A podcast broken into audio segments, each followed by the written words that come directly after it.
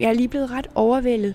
Øh, for Vesterdal Efterskole, de stod med morgen... Øh, hvad kan man sige, øh, morgensamlingen kaldte de det, hvor I stod for en, en, en time med masser af musik, og, øh, og også øh, der var oplæsninger.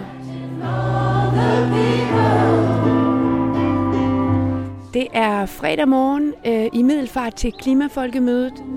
You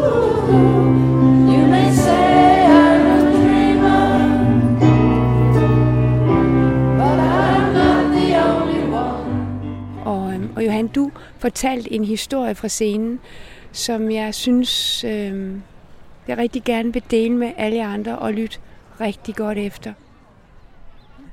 Jeg hedder Johan, og jeg er 16 år gammel, og øh, ja, jeg har skrevet en historie til den der morgensamling. Forestil jer et træ. Et frugttræ, for at være mere specifik. Lad os sige et æbletræ, bare for dramatisk effekt. Det her træ har eksisteret i omkring 4,6 milliarder år. Det står stærkt og grønt og frugtigt.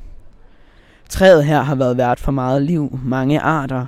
Arter, der er kommet og gået, levet og døde. For omtrent 200.000 år siden slog en flok kraver sig ned i træet. Fra det sekund, de borede deres krogede kløer i træets saftige grene, brugte de det og alt andet liv, der fandtes der. De udnyttede træet, åd dets frugter og plagede alle gevækster og andre dyr, der huserede træet og langsomt falmede bladene. Som kravernes kultur og fællesskab voksede, sultede træet.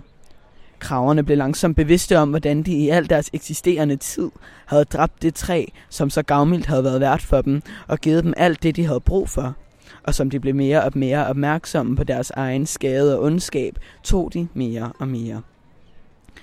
Deres lange spidse næb fortærede og hakkede i de saftige, farverige frugter, som med tiden rådnede, begyndte at stinke fælt og et efter et dumpede ned fra træet.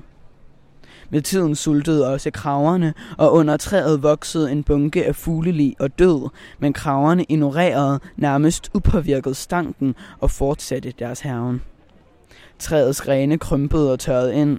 Bladene gronede hen, og til sidst sad kraverne mutters alene i det, der engang havde været et stolt og rigt æbletræ, men som nu stod som en trist, grå og ustabil eksistens, og kraverne borede blot deres kløer dybere og dybere ned i de få sølle kviste, der var tilbage, og nægtede at indse deres egen ulykke og skyld.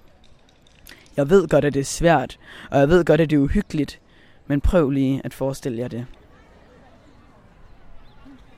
Hvorfor har du skrevet den her historie? Jeg synes jo, at man meget let kan blive sådan fanget i de små detaljer med, hvilke små fremskridt man kan gøre og sådan noget. Øhm, og der tænkte jeg, at det var vigtigt at se det fra et større billede, at vi, altså mennesker, blevet gavmildt budt velkommen på den her jord. Øhm, og så er det bare gået for tabt i vækst og fremskridt, og øh, som ja, er 100% egoistiske og handler om mig selv. Og man nogle gange lige skal stoppe op og tænke, vi er kun ligesom kraverne, og vi er kun ligesom alle andre dyr her, og hvorfor tager vi så mere, end vi har fortjent, end, end vores del er. Vi sang jo øh, Giv os lyset tilbage derinde. Det var en af de morgensange, I havde valgt.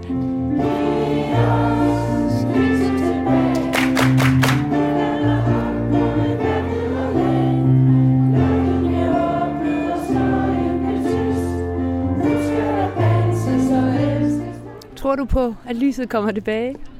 Jeg tror på, at hvis vi som efterskoler og som unge mennesker generelt kan få sådan en her mulighed en gang imellem, og kan tage sådan en mulighed en gang imellem, så tror jeg også, at der kan være håb for, at lyset kommer tilbage. Jeg tror, jeg tror, som man også kunne høre ind til samlingen, af mange af teksterne og mange af vores indlæg var lidt dystre og var lidt nedtrykkende måske, men, øhm, men det tror jeg også, at det er vigtigt for at få lyset, at man husker, at, at det ikke er så rosenrødt, som man gerne vil have det til at være.